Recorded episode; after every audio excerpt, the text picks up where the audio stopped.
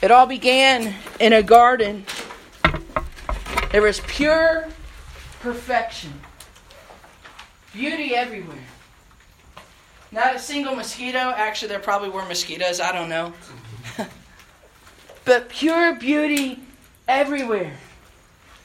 This God who created the entire world in six days and rested on the seventh. I don't know if you've taken a chance to look around this place, but it's incredible. Just that one rock cliff over there is just one of billions in the entire world.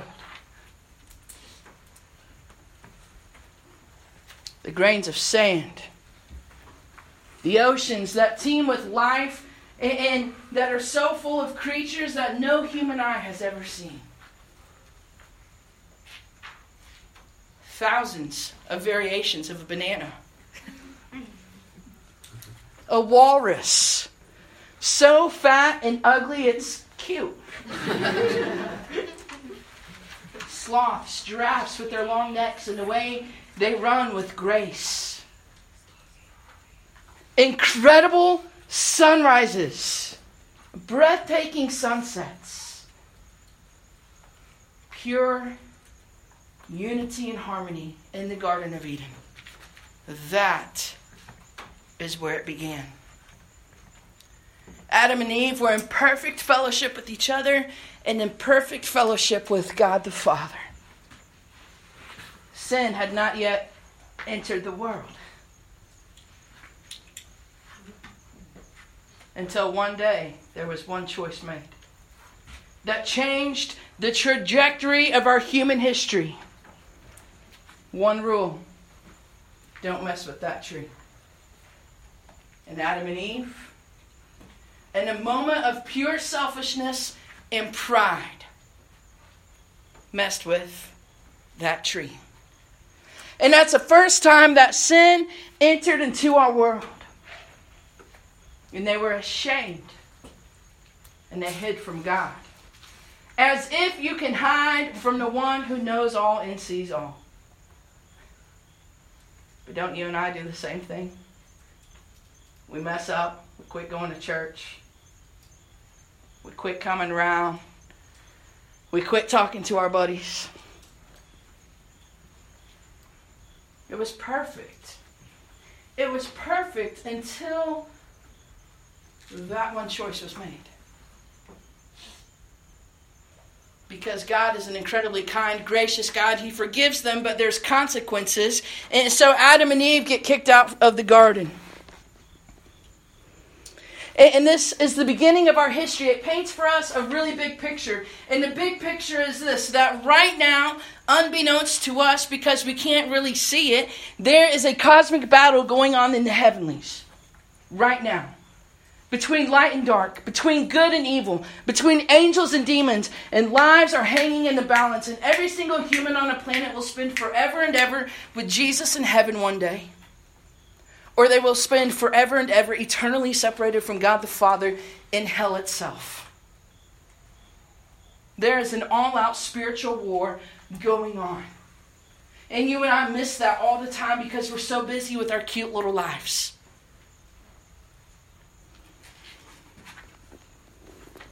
Spiritual warfare, attacks of the enemy. We're out here playing Nerf guns with each other instead of waging war together. Friendly fire, casualties, left and right. You and I take each other out all the time. All the time because we've forgotten who we are and we've forgotten our roots and, and where we began. And the enemy, it's not who you think it is. Your enemy is not sitting in this place tonight. Your enemy is not in your family. Your enemy is not back in San Angelo. Your enemy isn't even someone that you can see, but he's the devil. In Avengers, Thanos is the enemy. And one guy says this about Thanos he's a plague. He invades planets, he takes what he wants, he wipes out half of the population. And I'd say that's pretty darn accurate of the devil. The scripture says that he goes around roaring like a lion, roaming like a lion, seeking someone to devour. And you and I, instead of linking arms and standing together in unity and loving each other, we're throwing each other out like bait before the enemy. Real talk. Sorry didn't warm you all up. we throw each other like bait in front of the enemy. And tonight, God is calling us to return to our roots, to our family history, to chase the, the tree, the roots of the tree, and, and go back to where we began. And where we began was a place of unity in the garden. Where we began is that Adam loved Eve and Eve loved Adam, and they walked together in perfect unity and harmony. And, and not only with each other, but with God. That is who we are. That is our identity. That is our truest self, children of God. It's a call to unity, a call to fellowship, a call to one team, and that team is Jesus. It's a call to the table. I don't know if you've ever had lunch with someone that you were salty with. Oh, you thought they were salty with you. Just me? There's five of us in here? Okay. But it goes something like this, for me at least. You avoid eye contact. You keep your head down low. You don't say much. Because you just don't know where you stand. And you know, I think that's true of a lot of us tonight. I think if we really checked our hearts and, and we thought about the words that we sang, I, I don't think we would sing so loudly. it's easy to go into autopilot and to sing the songs and to sing the words to a song that you've, you've spent years singing. But is, a, is it a song of your lips or is it an anthem of your heart? I, I struggle to believe that God loves me. I, just do. And so I don't like to sing how he loves, quite frankly, because it just kind of bothers me. I can't sit there and sing that song just like words off of my tongue when I don't believe it to be true in my heart. Otherwise, that would be a lie.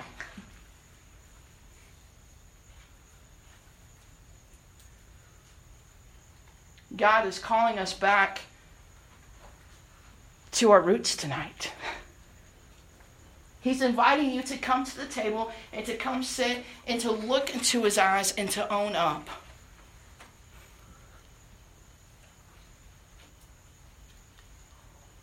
It's kind of difficult to do, isn't it? It's a little awkward when it's been a while.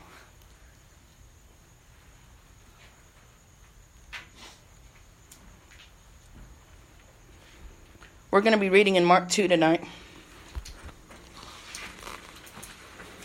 It's one of my favorite stories.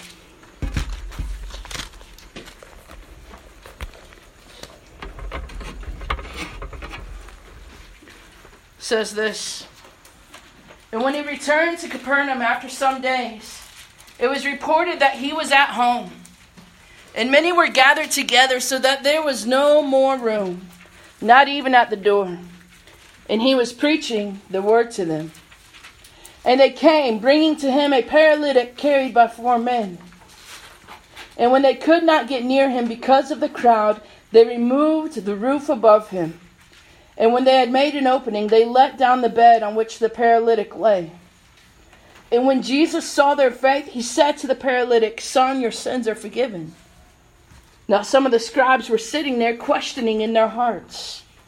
Why does this man speak like that? He is blaspheming. Who can forgive sins but God alone? And immediately Jesus, perceiving in the Spirit that they thus questioned within themselves, said to them, Why do you question these things in your hearts? Which is easier, to say to the paralytic, Your sons are forgiven, or to say, Rise, take up your bed and walk? But that you may know that the Son of Man has authority on earth to forgive sins, he said to the paralytic, I say to you, rise, pick up your bed, and go home. And he rose and immediately picked up his bed and went out before them all, so that they were all amazed and glorified God, saying, We never saw anything like this.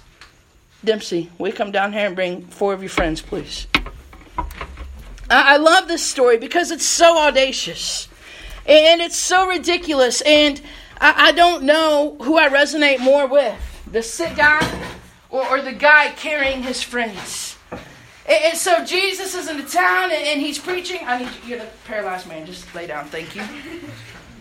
Don't move, don't smile, don't breathe. Actually, breathe. You're just fine. and so Jesus is teaching, and there's a huge crowd surrounding him. And there's a paralyzed dude with four friends. And they carry him all the way to Jesus. Okay, you four, I just want you to carry Dempsey all back and forth. they carried him. I'm not allowed to be. Be careful what friends you choose, I'm just saying. The Bible says that they carried him all the way there, and when they got there, and when you reach the end, you can just come back. Just keep carrying him. That's all you need to do. And so when they get there, there's so many people that they can't get in. So what do they do? Do they turn and go home? Do they say, hey, sorry, bro, today's not your day of healing?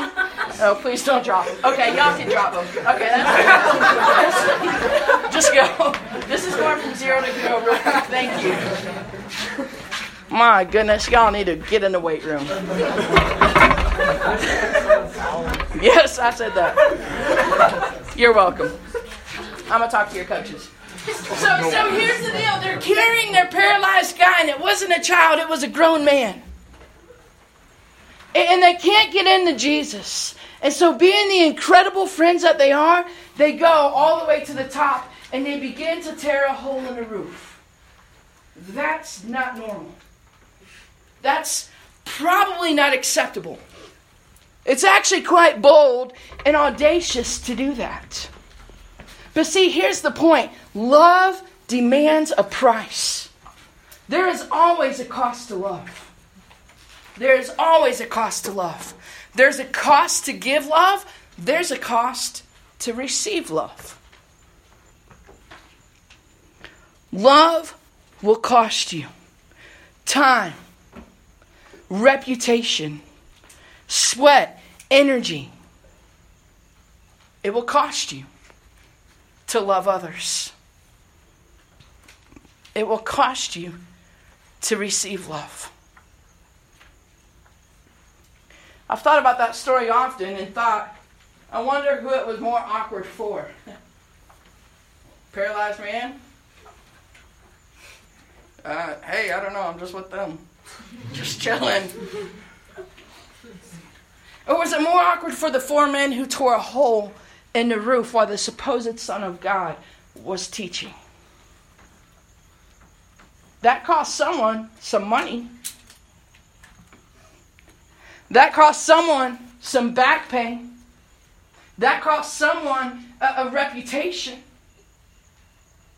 See, love demands a price to be paid. Love will cost you something. True, pure love will cost you something. In 1 Corinthians 13, I'm sure you you're all very familiar with this passage, says this if I speak in the tongues of men and of angels, but have not love, I am a noisy gong or a clanging cymbal. And if I have prophetic powers and understand all mysteries and all knowledge, and if I have all faith so as to remove mountains but have not love, I am nothing. If I give away all I have, and if I deliver up my body to be burned, but have not love, I gain nothing. Love is patient and kind. Love does not envy or boast. It is not arrogant or rude. It does not insist on its own way. It is not irritable or resentful. It does not rejoice at wrongdoing, but rejoices with the truth. Love bears all things, believes all things, hopes all things, endures all things. Does that sound like you? Does that describe you? Insert your own name. This is going to be fun. Can't wait. Tara is patient and kind. Tara does not envy or boast. Tara is not arrogant or rude. Tara does not insist on her own way. Tara is not irritable or resentful.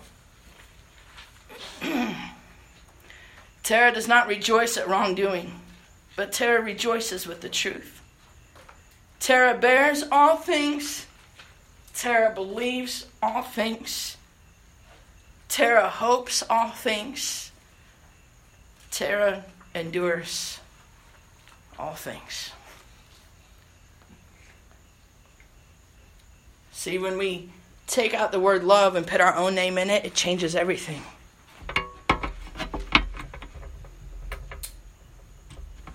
John 13 35, Jesus said, People will know that you are my disciples by the way you love each other.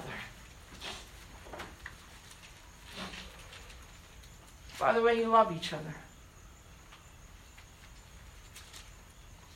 That means our lives are marked. I don't know if I were to ask people to describe Tara. I don't know. Well, let's just be honest. The first 10 things they would not say is Tara loves people.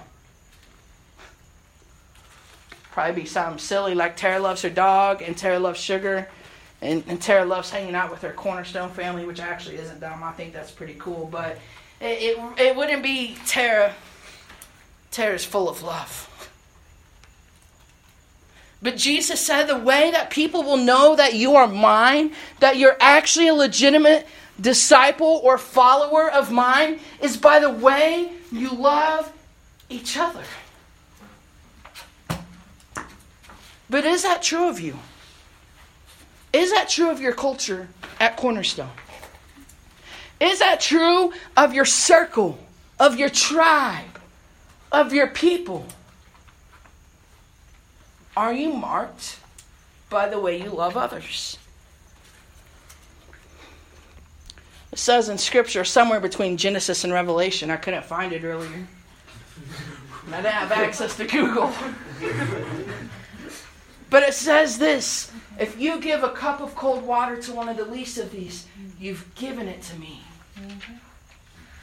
And you and I can't give each other a, cold, a cup of cold water. If we can't give each other a cup of cold water in Jesus' name, there's no way we're going to carry each other to the feet of Jesus. That's the point. If we can't do the little things in love and with love, we will never get to do the big things for God in love and with love. Is your life marked by love?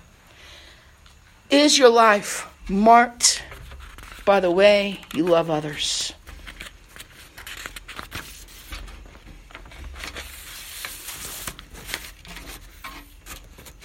The problem is our pride. I'm great at this one. Someone hurts my feelings and offends me and upsets me. Here's Tara's audio tape in her head. You ready? That's cool, man. I didn't need you anyway. You do you, I'm going to do me. That's pride. That is nothing but pride. That's not love. That's not 1 Corinthians 13 that says love bears all things. Our pride gets in the way. Our bitterness and resentment, our unforgiveness, our own pure selfishness. Me, myself, and I, it's all about me. Our cliques. And it all goes down to the 14 15 principle. See, it's not that you and I can't or won't love people, it's that you and I don't love Jesus. John 14 15.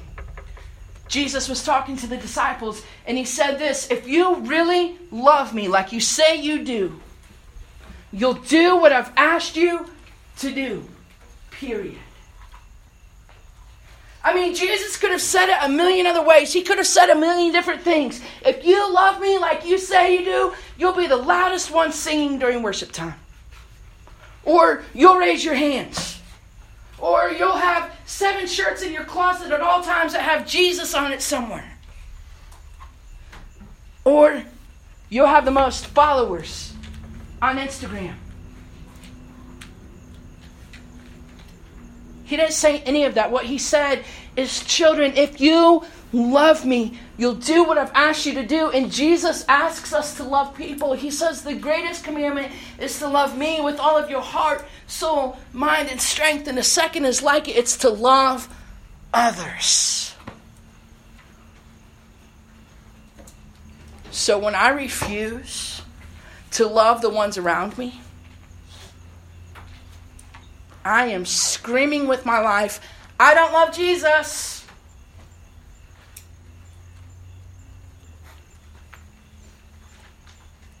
That's pretty bold. It's pretty blunt. It's not about keeping a set of rules. It's not about some ridiculous, unattainable standard that you can't reach up to. It's not about how close can you get to the line and flirt with temptation and play with your sin. Even the Apostle Paul said, Since grace abounds, should I just keep sinning? And his answer is no, exclamation point. It's about love. Love. 1 Corinthians 13. Love. Pure love. So, see, the real problem is not that you and I don't love each other. I mean, that's a problem. Okay? Because there's an all out war happening. And people are dying every single second. Either forever and ever in hell or forever and ever in heaven.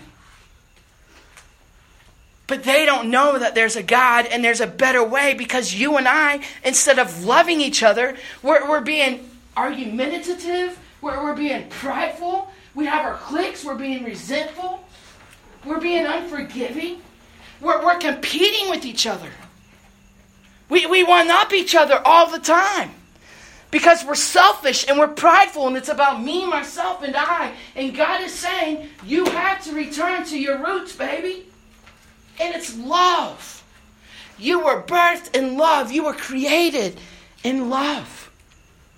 It's incredible that the God of the universe who made a walrus took his time with his really big, careful hands and he formed you and he made you. And praise God, none of us look like a walrus. it's love.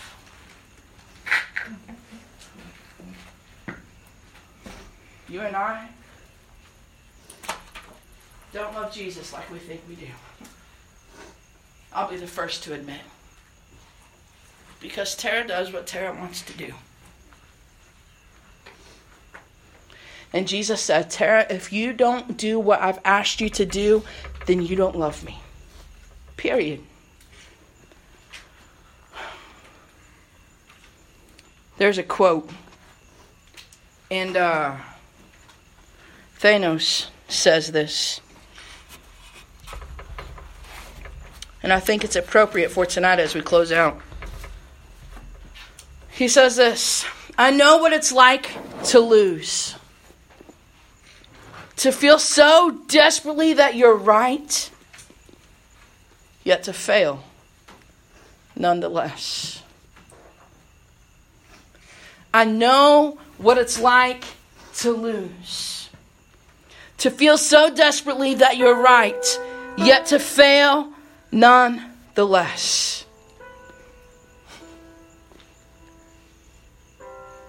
I know that the way you and I live our lives can feel right because it feels good.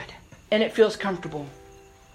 But if it does not line up with Scripture, it is wrong. Period. You don't get to set the stage. You don't get to set the standard. You don't get to rewrite the rules. You don't get to pick and choose what you believe to be true and say the rest is false. You're either in or you're out. And you have to choose. You have to choose. And it matters how you live your life, and it matters how you love others or don't love others because we're in this thing together. And man, life is hard. But how much more difficult do we make it on ourselves and on each other? Because instead of linking arms and fighting together, we're fighting each other and we're pissed at each other and we're talking about each other. And I literally watched some of you sit by yourselves today and no one went up and talked to them. No one. And that is on you.